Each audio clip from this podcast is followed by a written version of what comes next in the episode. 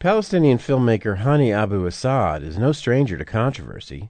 His 2008 film Paradise Now presented a sympathetic portrait of suicide bombers. His latest picture is called Omar, and like the previous one, it was nominated for a foreign language film Oscar.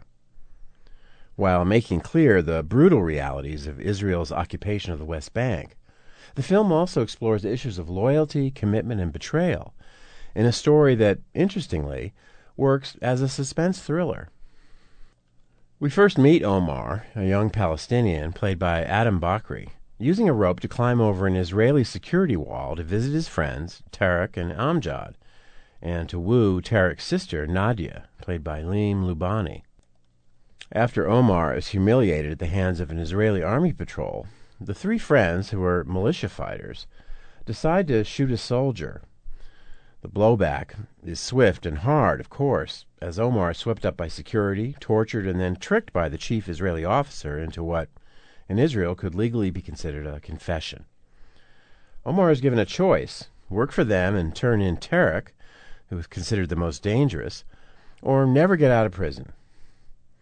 Omar agrees, but in fact plans to fool the police by setting them up with the help of his friends.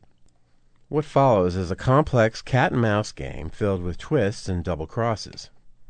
The film is particularly good at portraying tension through several chase scenes, with Omar running through the narrow maze of streets and alleys in his West Bank town. Abu Assad doesn't try to soften the political implications of the story. The impossible situation of Palestinians living like prisoners in their own homes is taken for granted. But there are no blameless characters or wish fulfilling outcomes.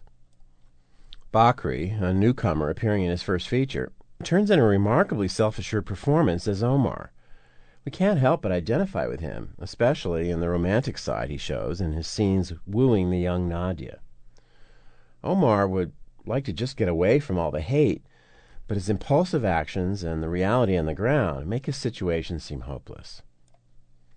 Once again, Hany Abu Assad has allowed us to experience the humanity of people that are usually dismissed as not worthy of our attention. That, and not simplistic ideas of good and evil, is what a work of art is meant to do.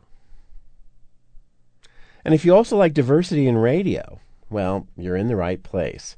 Community Radio, KXCI. Please call 623 1000 and become a member today.